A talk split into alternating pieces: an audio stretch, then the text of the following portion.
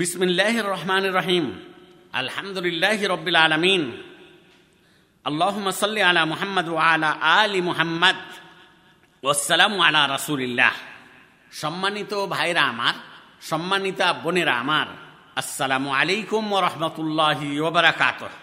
আপনাদের সামনে যে বিষয়কে লক্ষ্য করে কথা বলার ইচ্ছা করেছি সে বিষয়টি হলো, রোজা রাখার জন্য উত্তম সাহারি হলো খেজুর। রোজা রাখার জন্য উত্তম সাহারি হলো খেজুর। আন আবি হুরায়রাহ রাদিয়াল্লাহু আনহু আনিন নবী সাল্লাল্লাহু আলাইহি ওয়াসাল্লাম قال নিআমা সুহুরুল মুমিন আত-তামর। নিআমা সুহুরুল মুমিন আত-তামর। রাওয়াহুল ইমাম আবু দাউদ ফি সুনানে। অর্থ, আবু হুরায়রা রাদিয়াল্লাহু তাআলা আনহু হতে বর্ণিত, তিনি নবী করিম সাল্লাল্লাহু আলাইহি ওয়াসাল্লাম থেকে বর্ণনা করেছেন। নবী করিম সাল্লাল্লাহু আলাইহি ওয়াসাল্লাম বলেছেন, প্রকৃত মুমিন ব্যক্তির রোজা রাখার জন্য উত্তম সাহারি হলো খেজুর। এই হাদিসটি ইমাম আবু দাউদ রহমাতুল্লাহ আলাই নিজ সুনান গ্রন্থে উল্লেখ করেছেন। হাদিস নাম্বার দেখতে পারা যায় দুই হাজার তিনশো পঁয়তাল্লিশ। শেখ আলবানী রহমাতুল্লাহ আলাই হাদিসটিকে সহি সঠিক বলেছেন। সম্মানিত ভাইরা আমার, সম্মানিতা বোনেরা আমার, এই হাদিসটির মধ্যে আমরা যা উপদেশ পাচ্ছি তার মধ্যে এই সমস্ত বিষয়গুলি রয়েছে। এক, মুসলিম ব্যক্তির রোজা রাখার জন্য উত্তম সাহারি হলো খেজুর। তাই খেজুর দিয়ে অথবা খেজুর সহকারে সাহারি খাওয়া মুস্তাহাব বা উত্তম। কিন্তু এই সুন্নাতটি হতে অনেক লোকই বেখেয়াল এবং তারা মনে করে যে খেজুর শুধু রোজা ইফতার করার জন্যই সুন্নাত বা বরকতময় ফল, যে এই রোজা আমরা রাখবো তো খেজুর খেয়ে, আর রোজা ইফতারি করবো তবুও খেজুর খেয়ে, যদি খেজুর থাকে। কোনো ওয়াজিব বা ফরজ নয়, তবে এটা হচ্ছে উত্তম বিষয়। দুই, খেজুর হলো একটি কল্যাণকর ফল।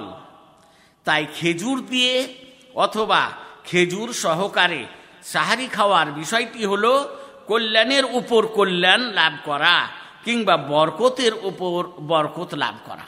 বরকতের উপর বরকত লাভ করা এই জন্য বলছি যে সাহারি খাওয়াটা হচ্ছে একটি বরকতের বস্তু।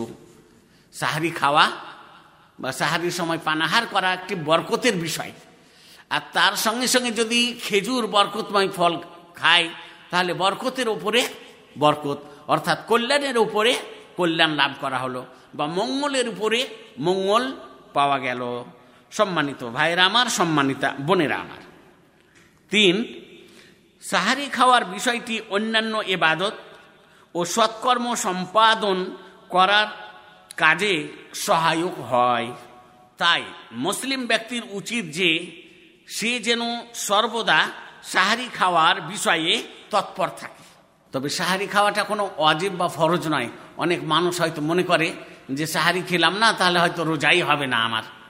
না, আপনি যেহেতু নিয়ত করে ফেলেছেন রাত্রে মগরব বাদ বা এশার পূর্বেই বা এশার পরে, আর ফজরের আভা প্রকাশ হওয়ার পূর্বেই নিয়ত করেছেন যে এই যে ফজরের পর যে দিনটি আসছে সেই দিনে আমি রোজা রাখব, এই নিয়ত যেহেতু আপনি করে ফেলেছেন এটি আপনার জন্য যথেষ্ট। আপনি সাহারি খান আর না খান, আপনার রোজা সঠিক হবে। তবে সাহারি খাওয়াটা উত্তম, সাহারি খাওয়া ভালো, সাহারি খাওয়া সুন্নাত, সাহারি খাওয়া কল্যাণ লাভের একটি উপাদান। তাই সাহারি খাওয়ার প্রতি খেয়াল রাখা দরকার এবং সেই সাহারির সঙ্গে যেন কিছু খেজুর থাকে। তো বেশি খাদ্য গ্রহণের মাধ্যমে যেমন সাহারি খাওয়া হয়, তেমনি অল্প খাদ্য গ্রহণের মাধ্যমেও সাহারি খাওয়া হয়। সুতরাং যেমন খেজুর খাওয়ার মাধ্যমে সাহারি খাওয়া হয়, সেই রকমভাবে এক ঢোক পানি পান করার মাধ্যমেও তা হয়।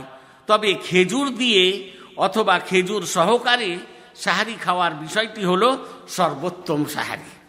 কিন্তু ফের অনেক মানুষকে দেখা যায় যে সাহারি খেতে খেতে একেবারে ধরেন ফর্সা হয়ে যাচ্ছে, সূর্য ওঠার হয়তো দশ মিনিট বাকি আছে বা পাঁচ মিনিট বাকি আছে, এই সময় সাহারি খাচ্ছে।